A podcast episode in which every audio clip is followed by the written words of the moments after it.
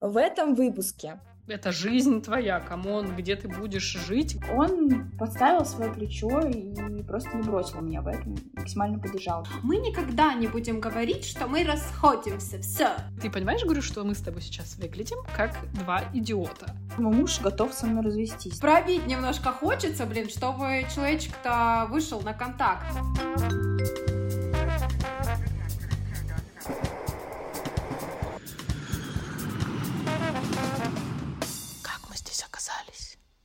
Привет всем слушателям подкаста «Как мы здесь оказались». В прошлом выпуске мы обсудили, как и какой путь прошла каждая из нас. И сегодня нас ждет очень горячий выпуск про наши отношения с партнерами в эмиграции.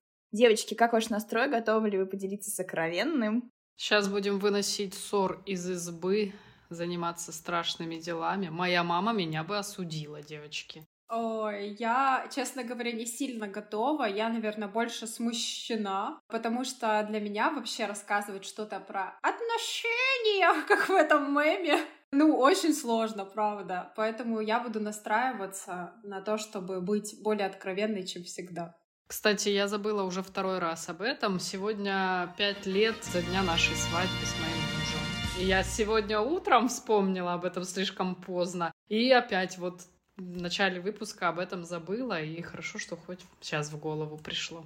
Марина, надо было начать с этого наш выпуск. Поздравляем тебя. Поздравляем.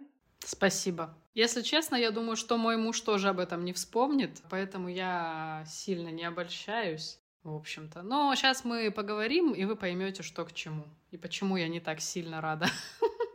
Знаешь, это как э, начинаются все романтичные фильмы, когда он не помнит про годовщину или э, супер романтичный рилс, но потом вечером он приходит с букетом цветов, с э, роллами, я не знаю, что ты любишь, с бутылкой вина и говорит, я помнил всегда, но я сделал для тебя сюрприз, как в фильме. Не-не-не-не, это все не наша история, так что сразу отметаем эти варианты. Девочки, давайте тогда расскажем, как выглядели наши отношения до иммиграции, что там происходило, какие трудности, проблемы и так далее. Я начну с того, что наши отношения и до переезда были не в лучшем состоянии. Мы как бы выкатились из одного кризиса в другой, еще более глобальный, потому что на тот момент, когда мы уезжали из дома, нашей дочке был всего год. Ну ладно, полтора. И мы только-только вот привыкли к роли, что мы теперь не только муж и жена, но и родители, и прошли такой достаточно сложный путь. У нас за плечами был совместный ремонт, всякие финансовые трудности, беременность непростая, роды непростые, еще и первый год жизни ребенка, когда мы учились взаимодействовать по-новому. И вот мы вроде только-только выдохнули и долбануло еще круче. Теперь мы, значит, справляемся со сложностями иммиграции. Поэтому я уже достаточно давно живу с ощущением, что у меня не самые лучшие отношения, совершенно не такие, о которых я бы там, возможно, мечтала, но я как-то к этому уже привыкла. Марина, я думаю, что у вас все впереди, и у вас впереди такой вообще переезд глобальный на другой конец света, и думаю, еще будет время наладить ваши отношения. Пока что меня это не воодушевляет, а скорее пугает еще больше, потому что Потому что оттуда дольше лететь в Крым обратно. Ну, типа, знаешь, чем дальше в лес, тем больше дров. И я думаю, блядь, ну что еще может произойти в этих отношениях? Херово. Мне кажется, что меня уже ничего не удивит, но бывает, удивляет. Лиза, расскажи, а у тебя был опыт вот этот негативный, когда трудности, вот родился ребенок, у вас уже двое детей. Как вы прожили вот этот кризис? Да, было, конечно. Мы вообще до рождения детей были какие-то два интроверта, почти все время проводили вдвоем, и постоянно не хватало. Я помню, как мы любили смотреть фильмы, сериалы, и прям могли за ночь просмотреть весь сезон. Но после появления ребенка, конечно же, отношения поменялись, фокус сместился на родительстве, и, естественно, там романтики стало меньше, и про фильмы и сериалы мы тоже забыли, пытались смотреть по отдельности, но ничего не получалось. Но, несмотря на родительство, на вот эти все трудности с маленьким ребенком, я чувствовала, что мы как будто стали еще ближе. Мы друг друга поддерживали и очень э, много шутили. Юмор очень помогает в эти моменты. И вот реально мы тогда ощутили, что такое справляться с трудностями вдвоем. Я помню, как мы укладывали ребенка нашего с 10 вечера до 4 утра. Девочки, 6 часов. Тогда и мы поняли, что такое родительство и вообще, что такое трудности в семейной жизни. Да, да, потом вы еще и вместе рожали в Грузии. Это тоже новый такой опыт. Э, и как вы прошли этот период? Ну, то есть тебе наверняка было очень страшно рожать в новой стране, в чужой для тебя. Рожали мы первого ребенка вместе. Мой муж прям был в таком восторге. Я не знаю, как относятся наши слушатели к этому, но я прям за партнерские роды. В Грузии, к сожалению, у нас не было партнерских родов, но мой муж очень хотел. Так как дочке было два года, мы не смогли ее оставить одну с кем-то, и поэтому я рожала одна. Но потом мой муж приехал ко мне в 12 ночи, как я родила. Дочка осталась с нашими друзьями, и он прям говорил, я жалею, что я не был рядом с тобой, потому что э, я понимаю, как... Я понимаю, как поддержка нужна была тебе в такой непростой момент. То есть мы прям максимально поддерживаем друг друга в самые сложные периоды нашей жизни. И, кстати, вот э, недавно мы разговаривали и друг другу прям сказали, что сейчас самый тяжелый период нашей жизни, который мы проживаем. Ох, если кто-то сейчас проживает тоже такой период, я думаю, вы поймете, что не одиноки. И главное держаться друг за дружку в этот период. И не всегда это получается. Да, Марина? Я пытаюсь удержаться от того, чтобы не сказать что-нибудь плохое. Ну, не про ваши отношения, а про свои. Именно об этом я думала недавно, что у меня есть ощущение, что как будто бы все самые тяжелые периоды я проживаю самостоятельно. То есть я в такие вот э, периоды накала страстей, скажем так, я не чувствую никакой поддержки. Ну нет, она может быть есть, но она не в такой форме, в какой мне бы этого хотелось. Даже там, если взять пример там, с родами, да, я рожала в тот момент, когда еще были все ковидные ограничения, и все роддома были частично закрыты. Поэтому у нас там не получилось, хотя мой муж вроде как хотел, но потом у нас ничего не вышло, и вот, в общем-то, оно все сошло на нет, и вообще все пошло не по плану. И в итоге у меня были очень такие неприятные роды, скажем так. Я была одна, и мужа своего я увидела только в день выписки, потому что никого не пускали в роддом вообще. Блин, это было прям тяжело. И у нас были там в первые периоды после родов тоже там всякие какие-то непонятные моменты, потому что, ну, ему было сложно, мне было сложно. И сейчас тоже получается так, что все как бы проживают вот этот вот период эмиграции как будто бы сами по себе. Я думаю, что это во многом связано именно с тем, что он практически все время находится на работе, и когда он не на работе, у него просто не остается сил на то, чтобы там уделить какое-то время мне и, возможно, там что-то обсудить, пообщаться. Я ни в коем случае там не говорю, что он там какой-то плохой человек, неправильный муж и все такое. Просто вот такие у нас сейчас обстоятельства. Но как бы эмоции у меня по этому поводу вот такие, что типа я себя чувствую максимально одиноко, и у меня нет поддержки, я ее черпаю исключительно из своего какого-то ресурса. Ну, мне нравится в целом, что я только здесь такую мощную опору в себе обретаю, но какой ценой это все происходит, ну, такое себе, не самый приятный опыт. Блин, Марина, во-первых, спасибо, что так честно говоришь, потому что реально многие смотрят на пары в Инстаграм и так далее, и, знаешь, видят вот ой, они такие сильные, они вместе переехали, они такие молодцы, вот у них все так легко получается, а когда действительно есть у человека честность, смелость заявить, блин, да, у нас не все так гладко, блин, да, мне сейчас пипец как тяжело, и мы не сплотились, а как будто бы разъединились и проживаем какой-то период поодиночке. И поэтому мне кажется очень круто, что ты рассказываешь об этом людям, и они поймут, что да, блин, это, ну, это ненормально, но так бывает. И важно просто пройти этот период и попытаться как-то, видимо, найти общий язык и так далее. Ну, может быть, если был бы не такой сильный график, что у тебя, скажем честно, что у мужа, возможно, было бы как-то проще подойти к друг другу, а так даже ресурса скорее не остается на то, чтобы как-то взаимодействовать. На то, чтобы подойти к мужу и начать с ним как-то взаимодействовать, тоже должна быть энергия. А когда, блин, ее нет, ты потратил ее на детей, на работу, то, конечно, это очень трудно. Не могу не согласиться. У меня другая специфика отношений, так как мой муж работает в рейсе, он моряк, и мы не видимся 4 месяца, потом 4 месяца вместе, безвылазно, как говорится, проводим время вместе. Дело в том, что мы действительно очень скучаем друг по другу, поэтому у нас вот остается вот это время романтики. У нас еще нет детей, поэтому, соответственно, тоже больше романтики. Я думаю, что вы помните эти... Блин, я как будто сейчас, знаете, вам по этим... Вы помните этот период, когда у вас не было детей? На самом деле я не помню этот период да? вообще. Я тоже не помню. Ну, как бы нет, он был, что-то происходило, но это такая другая жизнь. Я типа даже на ту жизнь, которая была до переезда, уже смотрю, и мне кажется, что это не со мной было. А то, что было до детей, я помню, что у меня была увлекательная жизнь в целом, потому что я там ходила по горам, у меня было много всяких увлечений, хобби, работа. Но именно как выглядели наши отношения, я не помню, хоть убей. Блин, я что, тоже забуду, получается? Не, я помню. Я помню, какие у нас были отношения. Я не помню, какая была я, но я помню, как у нас складывались отношения, как мы любили там вот сериалы смотреть, как проводили время вместе. Часто вспоминаем об этом и внутри себя плачем, что сейчас не можем уже ну, посвятить время друг другу. Я вообще желаю, знаешь, вот чтобы когда дети выросли, вы типа были такие активные. Вы вообще молодые девчоночки. Марина, ты еще там полезешь по своим горам в Новой Зеландии.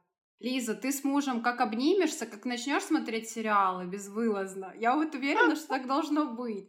Так, Марина, пожалуйста, улыбнись. Представь себя в горах.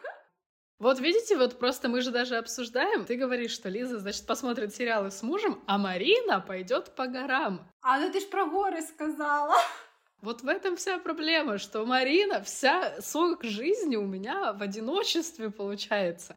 Я сейчас вспомнила, мы ходили постоянно жрать куда-то, вот чем мы занимались. Мы ходили, у нас был гастрономический туризм везде. С ребенком это тоже, в принципе, возможно, но это уже вообще не то.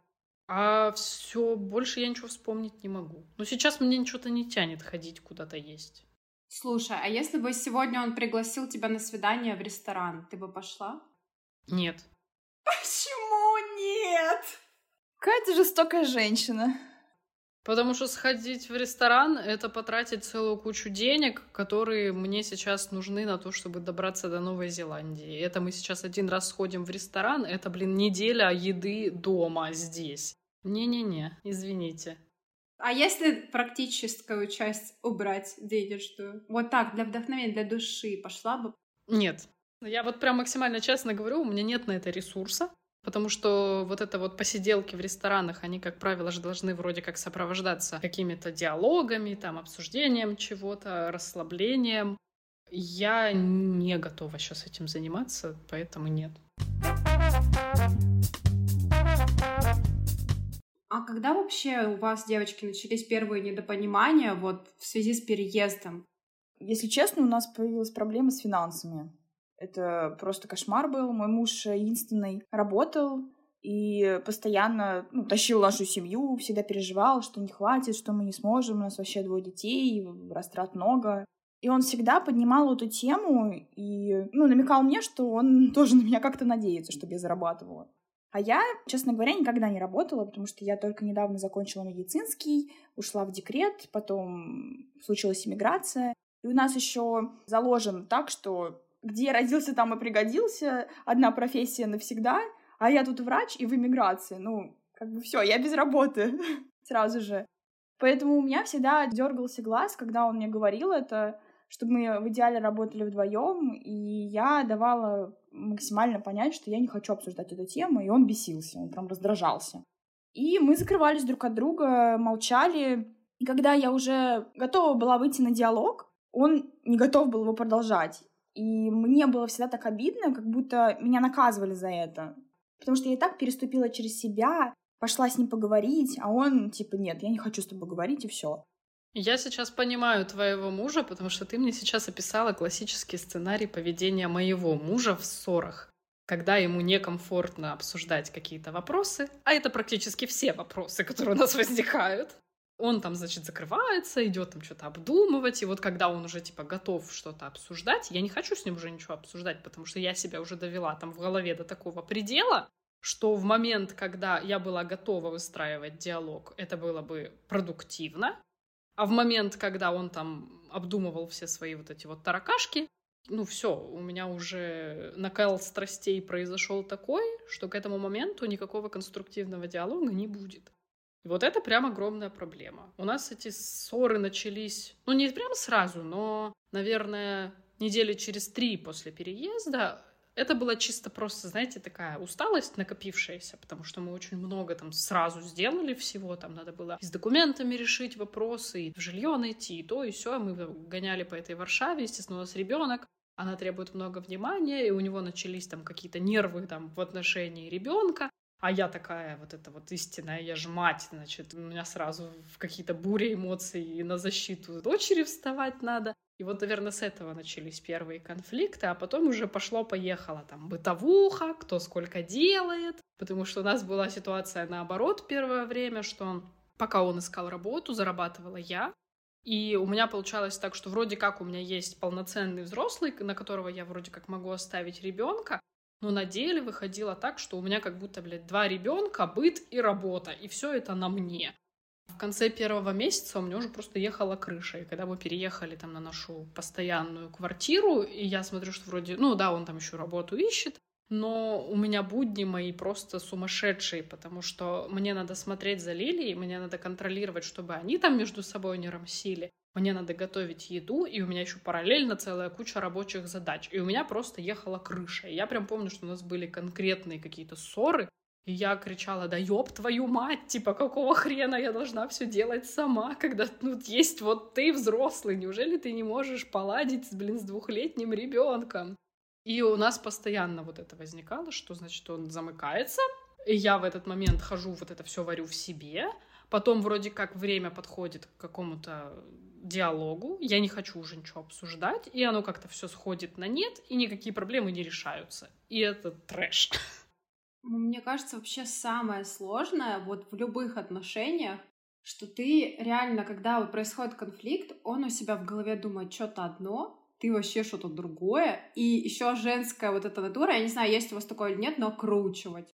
Боже, это просто мое любимое, когда я начинаю додумывать, все, наверное, он отдалился, наверное, он уже не так меня любит я начинаю сама плакать. Блин, только недавно был конфликт, я реально накрутила себе пипец в голове, думаю, ну все, приплыли, Женечка, да. Конечно, кого-то соединяет иммиграция, кого-то разделяет. Я реально лежу, плачу, думаю, все, на этом, походу, вот он, он уже разлюбил меня. Я вижу, он остыл. И все, а на самом-то деле вообще я не понимаю, а в его голове, может, что я остыла. Ну, откуда я знаю, что там у него происходит? То есть вот эти тараканы в моей и в его голове, как будто бы в этот момент нужно подойти и сказать, я чувствую вот это, вот это, это так, или я это себе накрутила. Но когда ты в эмоциях, когда ты разозленная или обиженная женщина, то, конечно, подойти, ха, сам должен подойти, попросить, блин. В общем, это самое тяжелое, что мы реально не можем иногда сказать, что мы чувствуем. И когда вот вы замыкаетесь, то это, блин, пипец как тяжело. Это просто трэш. Я не умею замыкаться. Я максимум продержусь час-два. И вот когда мы переехали, у нас было немного конфликтов, мы вообще не особо конфликтуем.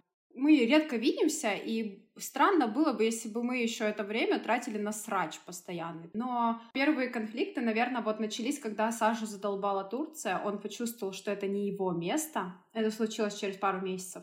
И он прям ходил на негативе таком, знаете, вот типа ты видишь, что человеку что-то не нравится, а ты сделать ничего не можешь. Мы сейчас не соберем вещи и не поедем никуда. И вот это вот ощущение, когда ты видишь, он рядом ходит грузный, ты понимаешь, что ему хреново, и я вроде даже начала чувствовать вину, что типа, ну я же настояла. Не то чтобы настояла, а я так больше инициативу проявляла. И вот это, короче, ощущение, что ему некомфортно, тебе некомфортно, что ему некомфортно. И я прям помню, это было трудно. Я в этом живу уже 8 месяцев. Это просто постоянная история, и мы реально в какой-то период мы просто даже перестали вместе выходить гулять, потому что для меня это невыносимо. Мне тоже здесь не особо нравится, но я понимаю, что это временный этап, и я спокойно умею даже в таких обстоятельствах находить для себя какие-то поводы там, для радости, для каких-то там эмоций, потому что у меня есть ребенок, мне надо ее развлекать. Мой муж, э, у него с этим посложнее, то есть все, вот мы приехали, ему здесь не нравится, и это значит, что мы будем ходить и страдать всегда. любой выход из дома, все не так, вот это вот он там недовольный, и мне реально проще просто не проводить с ним время, чем каждый раз смотреть это недовольное лицо. Это, конечно, звучит ужасно, но как бы как есть. Напоминаю, что у вас годовщина, Марина.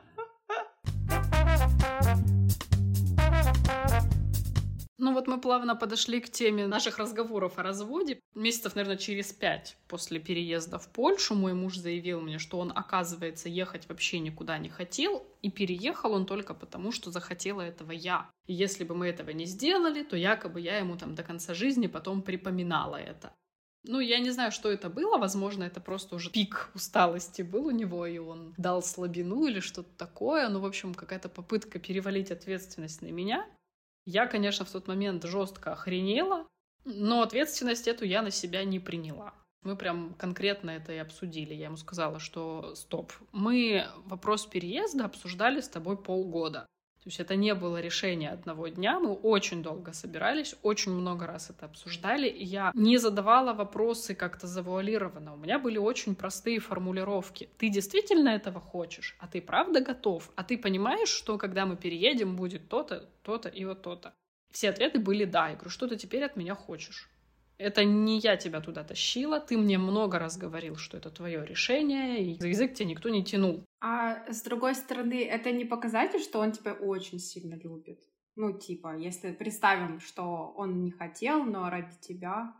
Для меня, вот честно, это верх долбоебизма. У меня нет другого слова. Ну, правда, надо быть просто отбитым на всю голову человеком, чтобы менять свою жизнь настолько, пускай ради даже, блядь, огромной любви. Ну, это как бы не поход в магазин, это не компромиссы по поводу одежды, я не знаю, там по поводу выбора цвета обоев. Это жизнь твоя, come on, где ты будешь жить, где ты будешь работать, где ты будешь развиваться дальше. Это не те уступки, на которые стоит идти. Поэтому я вот из-за этого была в бешенстве, что если это реально так, у меня была мысль, блядь, я живу с полным придурком. Ну, серьезно. Это было тотальное разочарование в человеке, и, типа, я не в том возрасте, чтобы вот такой херней очаровываться, правда. Это, может быть, в 20 лет это выглядит супер романтично, и, о боже, какие жертвы ради меня. Сейчас я реально воспринимаю это как тупость максимальную. И да, у меня прям реально были разговоры о том, что давай, хорошо, ты не хочешь здесь оставаться, ты не хочешь никуда ехать, собираем деньги, едем обратно в Крым. Ну, то есть я прям реально была полна решимости возвращаться домой. Ну, я не говорила, конечно, ему это, но у меня в голове были мысли, что если мы вернемся в Крым, вместе мы жить уже не будем. Потому что я была вот настолько зла. Я ему это, естественно, не озвучила, потому что тогда это, получается, выбор без выбора. Ну, он не согласился, он сказал, что нет, я не хочу уже обратно возвращаться. Я не знаю, чем он руководствовался, действительно ли он хотел там ехать дальше, или это просто... Короче, мне сложно понять, что у него в голове, и вряд ли мы это когда-то узнаем, но я надеюсь, что он действительно хочет. У меня вообще какие-то другие на этот счет взгляды. Потому что я понимаю, что человек, он находится в своей зоне комфорта, и, естественно, он не хочет никуда уезжать из этой зоны. Ты говорила, что у него там есть бизнес, у вас есть дом. Я его понимаю. А тут э, он просто решился, ну, блин, он решился ради семьи. Он молодец.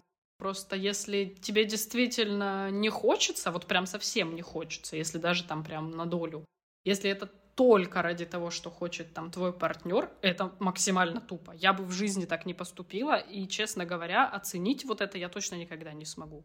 Потому что мне важнее видеть рядом с собой счастливого человека, который смотрит со мной в одну сторону, ну, добровольно, а не потому, что я его голову вот так поворачиваю и говорю, пойдем, я тебя вот туда веду. Для меня вот это нормальные отношения, а не когда один что-то там себе надумал, а второй только ради него что-то делает. Я не про самопожертвование, я про двух здоровых людей с здоровой кукухой, которые хотят делать какие-то вещи вместе. Не хочешь, как бы не надо. Ну, скорее всего, он это сказал в минуты, знаешь, такой слабости, усталости и так далее. Я думаю, что действительно, если бы он вообще не представлял своей жизни, не хотел Просто было тяжело действительно отказаться от того, что все удобно, все комфортно, бросить это и поехать в неизвестность, но вряд ли, мне кажется, можно прям настолько не хотеть и сесть и поехать. Тем более вы вместе вывозили какие-то э, моменты, вот когда вы искали дом, когда вы вот этот бомжатник приехали туда-сюда. И если бы он не хотел, скорее он бы уже и тогда бы ну, начал какие-то, может быть, э, претензии или, ну, я не знаю, как это происходит. У нас э, не было таких моментов, когда мы хотели расстаться. Не знаю, может, мы неадекватные, и единственный, кто это делает. Но мы постоянно шутим про расставание и развод. Мы разговариваем о том, как будем делить детей, какие у нас будут жены или мужья. И представляем, как мы будем друг друга ненавидеть, либо наоборот дружить все вместе. В общем, куку. -ку. Но мы тоже иногда об этом разговариваем. Ну, когда мы ссоримся, мы кричим, что нам теперь даже разводиться не нужно, потому что мы же женились в Крыму по российским документам, и это типа как бы не считается, потому что нигде эти документы не признаны.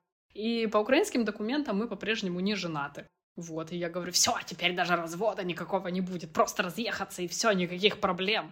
А потом мы еще шутим на тему того, ну как шутим, это такое полусерьезное. Мы говорим о том, что если вдруг мы все-таки разойдемся, то больше в нашей жизни никого не будет. И я реально согласна, что, скорее всего, я больше никогда не выйду замуж, потому что еще одну такую ебанистику я не выдержу. Марина, ты прогреваешь на брак людей, знаешь? Мы вообще на эту тему не шутим, вот как-то у нас почему-то табу внегласное, мы не говорили. Мы никогда не будем говорить, что мы расходимся, все. Но просто как-то вот почему-то я вот даже боюсь, знаете, вот как это в космос посылать. Или как там, я не знаю. Ну, короче, говорить вот эти вещи. Не знаю, я прям так этот переживала. Поэтому у нас таких, конечно, мыслей, разговоров не было. Надеюсь, и не будет. Не хотелось бы. Поскольку я тут э, самая некомпетентная в вопросах разрешения конфликтных ситуаций, я хотела бы у вас спросить, э, как у вас происходит вообще процесс разрешения всяких ссор и конфликтов, потому что мне прям интересно, как у нормальных пар это происходит. Нормально, Марина, блин. Нормальный пар. Я даже не знаю, что рассказать. Все сейчас подумают, что у меня тут этот успешный успех, как в Инстаграме. Так наоборот, это ж классно. Легальный повод давать советы с позиции эксперта. Ну, я, наверное, сейчас точно посоветовать могу. В общем, как мы решаем конфликты? Мы разговариваем. Я начала в январе работать с психологом, и мы вдвоем осознали, мы вдвоем с мужем осознали, что наши отношения реально стали лучше. Потому что после того, как произошел какой-то конфликт, мы остываем и разговариваем. То есть ищем какой-то компромисс, чтобы это больше не произошло. Не срываемся друг на друга, не наговариваем какие-то плохих вещей, а реально разговариваем. Вот, поэтому я советую, может быть, если кто-то один обратится к психологу, то это поможет вашим отношениям с партнером. Я в терапии уже сколько? Ну, короче, почти месяца, наверное, три. Но, честно говоря, про отношения у меня было, может быть, сессии три.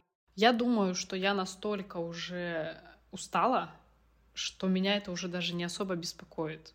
Потому что мне на самом деле есть помимо отношений что обсудить. И, ну, наверное, стоило бы пообщаться именно по поводу этого, но мне не хочется. И поэтому моя терапия на мои отношения не влияет вообще никак.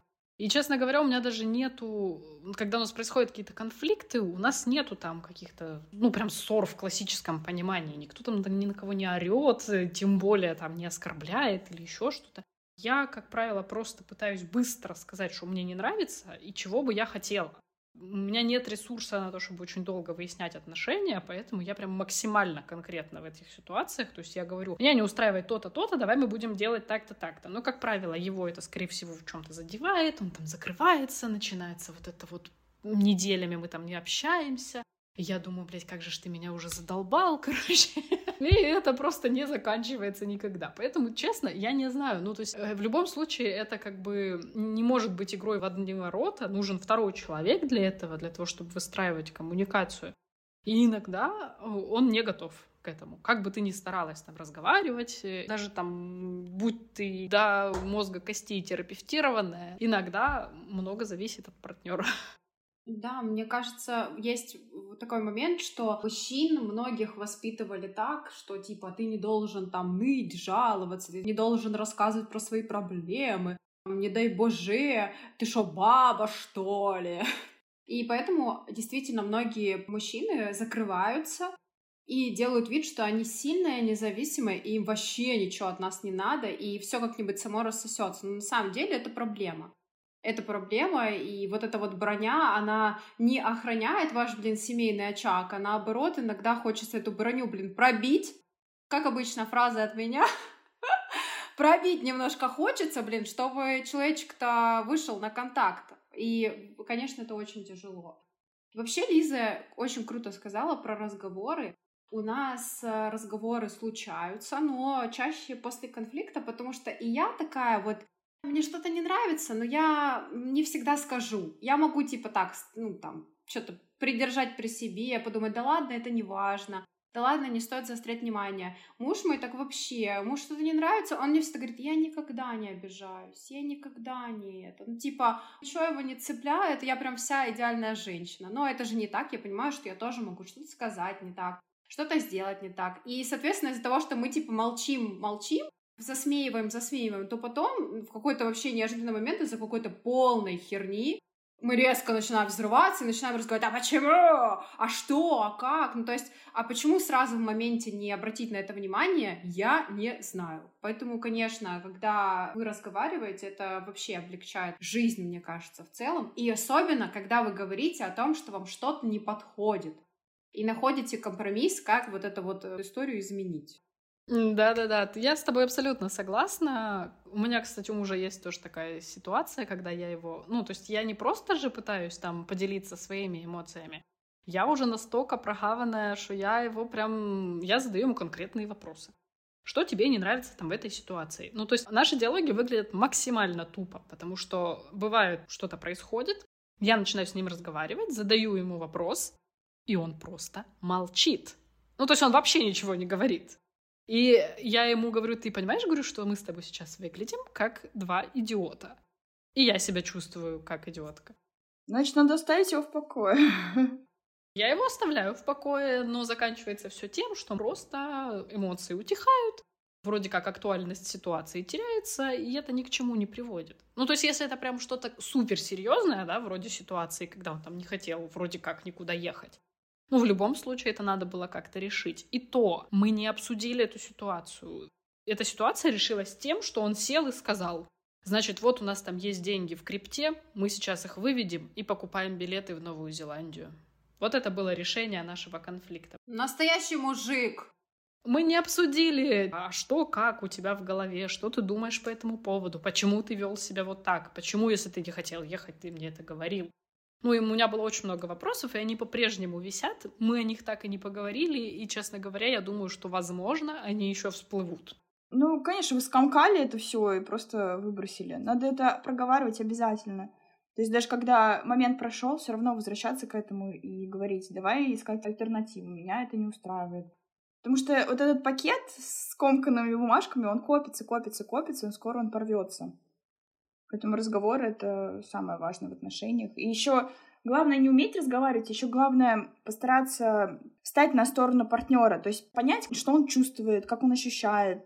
Я когда-то помню, что я занималась такими вещами, но вот сейчас реально тот момент, когда во мне сидит вопрос, да какого хера я всегда должна, блядь, беречь чьи-то чувства, вставать на чью-то сторону, кого-то, блядь, понимать, почему никто не хочет проделать то же самое в отношении меня? И вот сейчас я не готова этим заниматься. Ну, прям вот искренне. И даже не хочу казаться лучше, чем я есть. Вот такая вот я сучка. Ну, будет у вас конфликт, ты просто возьмешь и не задашь ему эти вопросы. Просто возьмешь и уйдешь. Оставишь его в покое. Знаешь, какой у него слив шаблона будет? Уже делала. Ничего не изменилось. Все точно так же. Ну, просто я меньше нервов трачу. Знаете, есть вот эта история про языки любви. Вот мне кажется, у твоего мужа язык любви — это типа действия. Вот я уехал, я люблю.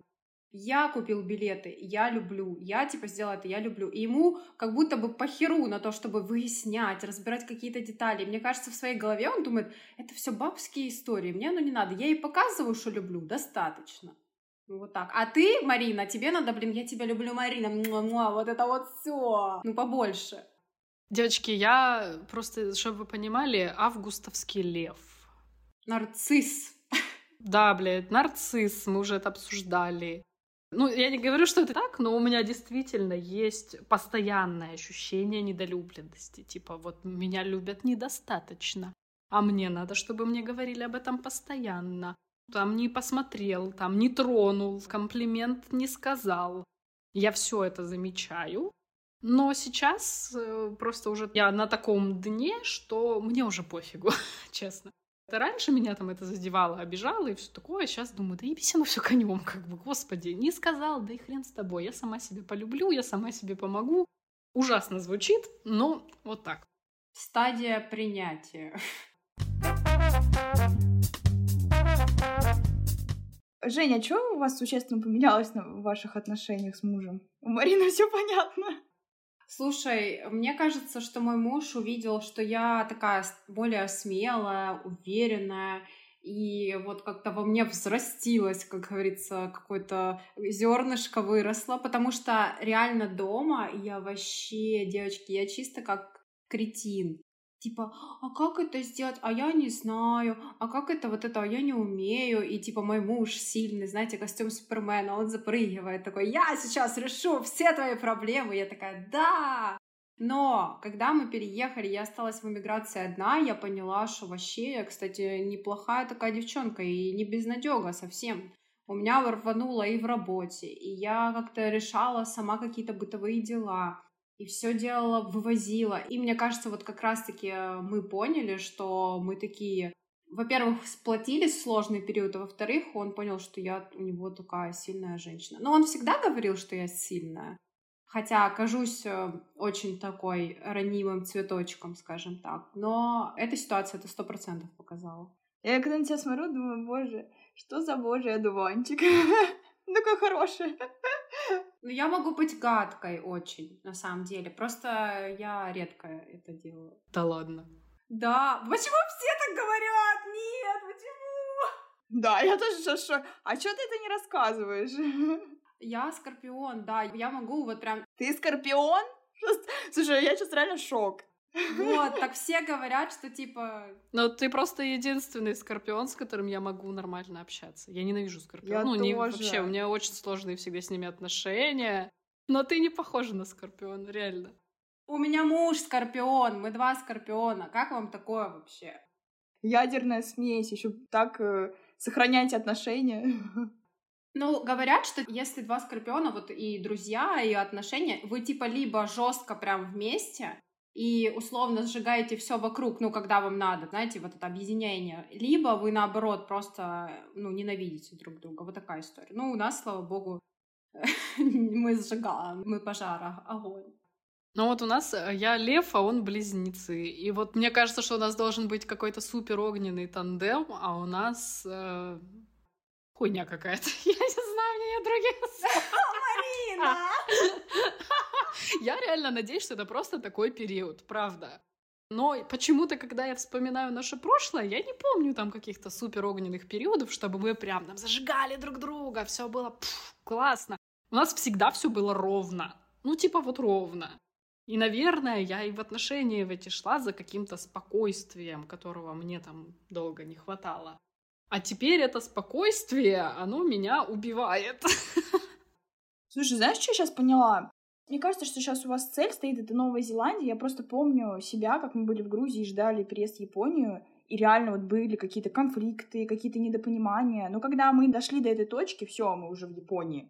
И все сошло на нет. То есть отношения стали лучше. Как будто мы успокоились. Все. Мы приехали, все хорошо, живем дальше. Может быть, вам тоже надо просто до туда доехать, и уже будет время разобраться в себе в своих чувствах, что происходит, и куда нам дальше вообще смотреть вместе, либо по разным сторонам. Ну, я думаю, да, так оно и будет, потому что, во-первых, у нас появится время выдохнуть, потому что там будет уже какая-то поддержка в виде там моих родственников, и время побыть друг с другом тоже появится. Потому что, чтобы вы понимали, я недавно пришла к выводу, что мы с моим мужем были последний раз вместе в кино три года назад. А последний раз вы с ним э, выходили на свидание вдвоем ровно год назад на нашу годовщину в прошлом году. После этого вдвоем мы больше не находились. О, Марина, может сегодня? Ребенка я куда дену? Она будет спать. а вы заниматься другими делами. Свидание у вас будет. Угу. А на работу потом в три часа ночи кто моего мужа будет будить? Дочка. Угу. Вот это ты придумала хорошо, конечно. Ага. А, у нас вообще поменялось все. Мне кажется, что просто мы поменялись. ну, не знаю, может, повзрослели. Потому что, блин, это иммиграция, два маленьких ребенка. Да, короче, просто ужас. Но я, вот, наверное, я в нем стала видеть какую-то силу и опору. Когда поругалась со своими родителями, я больше не общаюсь со своими родителями, он меня очень сильно поддержал, он меня прям защитил от них. Это очень личная история, я пока не готова делиться, что случилось. Но мне кажется, что пройдет время, и я действительно поделюсь. И он подставил свое плечо и просто не бросил меня в этом, максимально поддержал. Тогда я поняла, что со мной человек, который меня любит и который меня готов поддержать вообще в любом моменте, даже если я не права, к примеру. Блин, как это круто. А как вы поддерживаете друг друга в этот непростой период? А, я, наверное, стала какой-то более хозяйственной, хотя это мне не свойственно. Но тут мне прям захотелось как-то порадовать, э, что-то такое интересное сделать.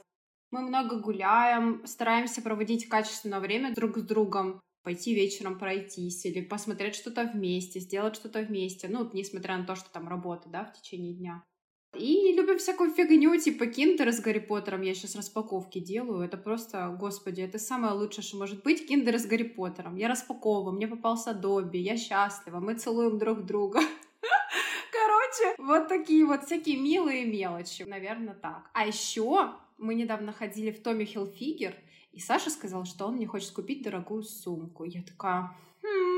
Вау! Да-да-да. Женя, надо брать, пока горяченький. Блин, ты сейчас рассказываешь, я просто сразу вспоминаю нас, до детей. То же самое, какие-то приятности. Но сейчас мы тоже пытаемся, конечно, делать друг другу приятности. Например, я всегда готова остаться одна с двумя детьми и отправить его встречаться с друзьями, например, там в бар на несколько часов. Иногда, конечно, мне приходится просто ему угрожать, чтобы он пошел, что он отказывается оставлять меня одну с ними. Ну, либо наоборот, он э, когда видит, что я вообще уже никакая, вся выгоревшая в этом материнстве, и э, еще чуть-чуть мне надо будет вызывать психушку, он пытается сделать все, чтобы я отдохнула. Например, вот недавно он подарил мне ретрит на Фудзе, а сам остался с детьми на целых четыре дня. Бурные овации! Я даже видела, что он справился с детьми немножечко лучше, чем ты. Ты это писала. Да, да, я пришла домой, все убрано, вообще чисто, дети накормлены. Но единственное, муж лежал такой, не подходи ко мне, забирай их. Меня нет несколько часов. Я такая, хорошо, все, забираю. В общем, он молодец, потому что ну, не каждый на такое способен. Я прям ему очень благодарна за это. Конечно. Но у нас, наверное, вся поддержка моего мужа меня в этом и заключается, что он в любое время, даже если он там очень сильно устал, если он там только что пришел с работы, он всегда готов там быть с ребенком. Утром в воскресенье, когда у него там выходной, он первым делом забирает ее к себе, даже если он не выспался, чтобы я там хотя бы чуть подольше поспала. У меня есть время там, чтобы сходить в спортзал, чтобы там, возможно, пойти поработать еще часок. Ну, то есть в этом плане как бы он старается максимально мне облегчить жизнь, насколько он может. Я стараюсь здесь создать какое-то там ощущение хотя бы минимальное дома, опять же, там с помощью еды, с помощью каких-то там простых радостей, да. Но сейчас на самом деле есть ощущение, что из-за того, что мы живем там в супер таких некомфортных условиях, ну, по крайней мере, мой муж уж точно, что бы я ни сделала, у меня нет ощущения, что я могу его там как-то поддержать. Что в моих силах я стараюсь делать, но, наверное, этого недостаточно, и тут как бы я мало чем могу на самом деле помочь. Девочки, а было ли что-то, что вы узнали новое о своем партнере вот в эмиграции? О, я узнала. Я узнала, что мой муж готов со мной развестись. Знаете, из-за чего? Из-за чего? Из-за еды. Прикиньте, он не любит делиться вообще. То есть мы куда-то приходим, я говорю, дай мне попробовать. Он такой, я не тебе едам. Я такая, ты что, меня не любишь, что ли? И он такой, нет, еда — это другое. Тут дело не в любви. Я такая, что? Алло! А как он объясняет то, что он, типа, не хочет делиться? Для него это какой-то фетиш, поесть вкусно. А тут еще я со своими, блин, дай попробовать. Не-не-не, он вообще не готов на такое. Блин, мы часто даже заказываем разные блюда, чтобы, типа, поесть друг у друга. Это классно. Я надеюсь, что он послушает этот выпуск и будет со мной делиться. Делись со мной, Андрей. Блин, Лиза, я надеюсь, что, может быть, мы когда-то встретимся, и мы с Мариной все втроем мы закажем разные блюда и будем делиться друг с другом. О, это так мило. Я расплачусь-то. Что мне так этого не хватает. Марина, твой муж делится с тобой едой? Мой муж делится, я вам больше скажу. Я узнала, что он, оказывается, умеет готовить за Вау! последние несколько месяцев. Ну, как бы до этого я думала, что его предел — это яичница и макароны сварить. А тут, значит, я как-то ухожу в спортзал, а он мне перед этим говорит, чебуреков хочу. Я говорю, Лех, ну если я буду в ресурсе, я, возможно, их сделаю, но ничего не обещаю. Ухожу я в спортзал, через полтора часа возвращаюсь, и такая к квартире подхожу, чувствую какой-то странный запах. Думаю, что же это такое? Открываю дверь, смотрю, а на столе стоят чебуреки. Кривые, косые, но чебуреки. Вот он сам, значит, все там это нажарил, меня накормил, сам поел. Думаю, ну ничего себе, но это еще не все. Через неделю ситуация повторилась, только на столе стоял Наполеон. Вот такие вот скрытые таланты у моего мужа выявились в эмиграции. А ты представляешь, как он скрывал это в себе, как он держал, такой, все, скоро я не смогу, я раскроюсь. И тут такой, все, хватит это ждать. Пошел, приготовил. Латентный повар жил со мной все эти годы. Скрывался, сколько вы уже вместе, пять лет? Пять лет почти скрывался. Да, Марина, вы вместе лет 10 уже, мне кажется, нет? 9. девять. Как мы. Четыре года было не пойми шо, поэтому считать не будем. А мы пять лет почти. Да, пять лет мы вместе. Офигеть, вы молодцы, вы уже успели детей родить, пожениться, переехать в Японию за пять лет. Мы ненормальные, я бы сказала, за пять лет. Да ну, вы молодцы. Вы сейчас, как знаешь, как говорят, отстрелялись. Вот уже отстрелялись, и сейчас будете жить для себя. Да, мы так и хотели сделать. А у меня, кстати, есть знакомые, которые реально прям по 10-15 лет встречаются, а потом только вот женятся, там еще не лет 10, подождут еще дети. Не будем показывать на вашу знакомую в этом диалоге. Давайте я просто лучше расскажу, чем меня удивил муж. Давай. Короче, мой муж ненавидит насекомых. Я это знала, но я не знала, что настолько. И в Турции к нам постоянно кто-то залетал на балкон, там, сверчок. Блядь, к нам залетел сверчок, это был просто трэш. Он сверчит, че он там делает.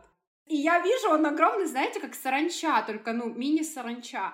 И мой муж, все, у него минус настроение, он стал вот так в угол, стоит и говорит, что с ним делать? Знаете, как будто там, я не знаю, тарантул огромный или кто-то еще, это сверчок.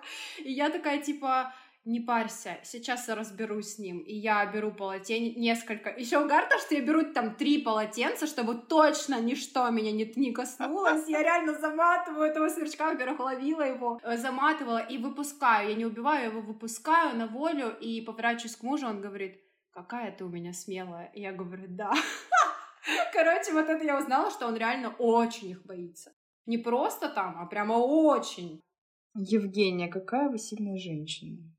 Ну вот мы такие милые черты обсудили, а было ли что-то, что вас прям бесило из новенького?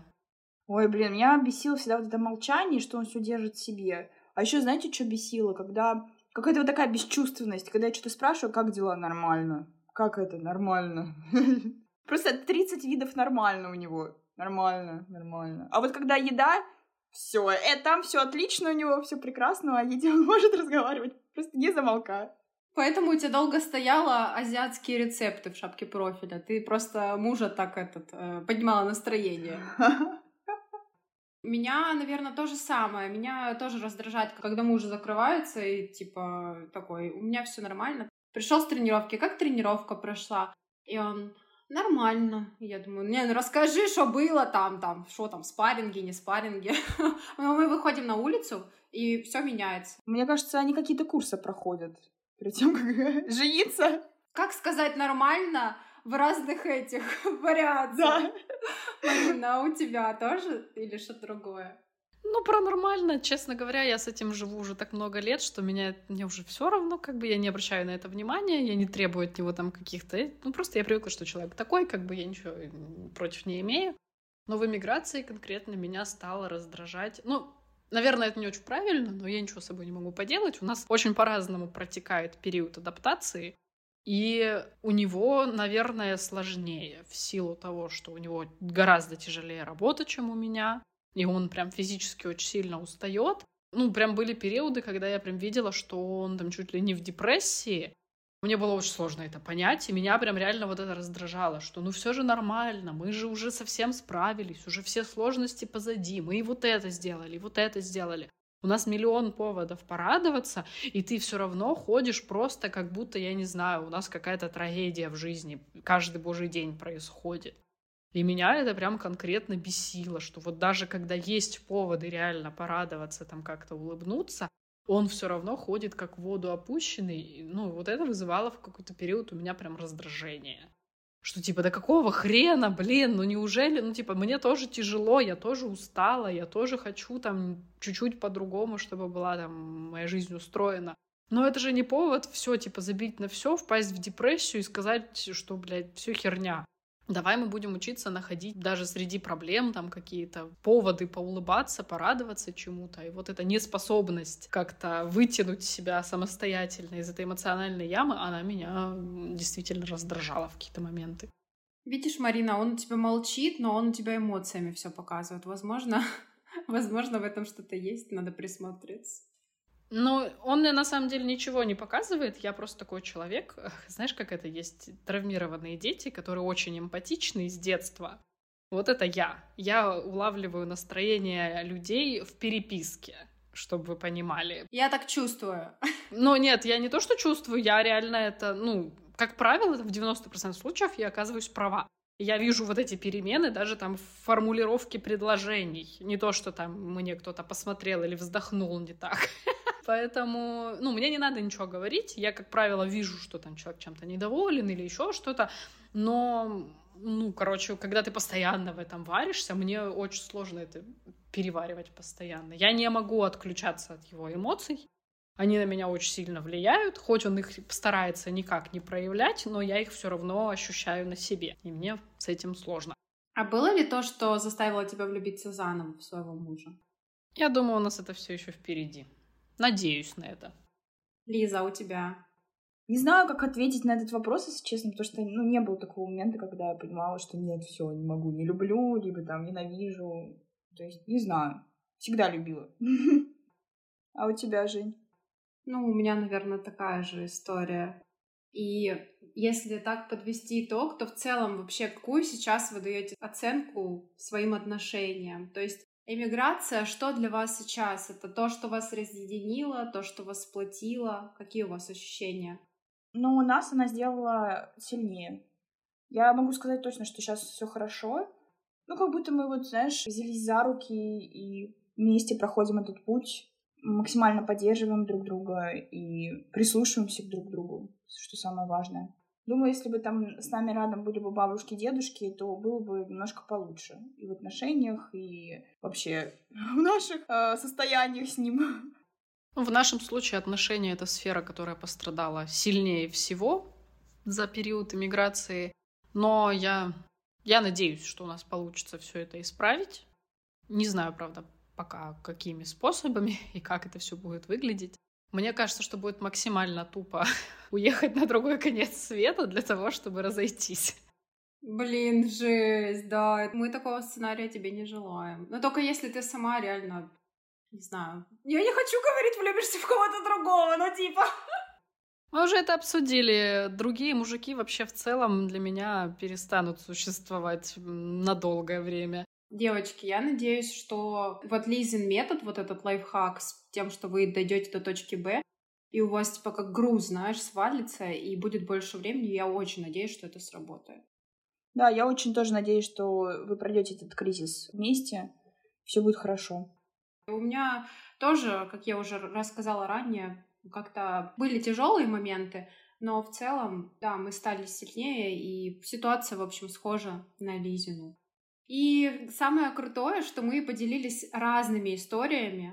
Я думаю, что каждая наша слушательница или слушатель где-то проассоциирует себя с кем-то из нас и проведет параллели. Поэтому вообще, девочки, благодарю вас за этот выпуск. Я, честно говоря, рассказывала то, что я еще вообще никогда не рассказывала. Нигде. Я даже с подружками тяжело делюсь. Мне недавно подружка говорит, Жень, я так люблю, когда ты мне что-то такое рассказываешь, а я типа такая, ну, я просто такая, сложно мне на такие темы болтать. Мне тоже тяжело дался этот выпуск, потому что я не знала, что говорить, так как не только меня касается, да, эта тема, но еще и моего мужа. Если честно, я даже поговорила с ним, что мне можно говорить, что нельзя. Он мне сказал, можешь говорить все, что хочешь, но все равно какое-то есть напряжение, что это не только тебя касается. Вот на такой позитивной ноте мы заканчиваем этот выпуск, а уже в следующем поговорим о том, как мы поддерживаем отношения с друзьями и близкими, которые остались дома, и как мы находим друзей за границей. Услышимся совсем скоро. Пока-пока.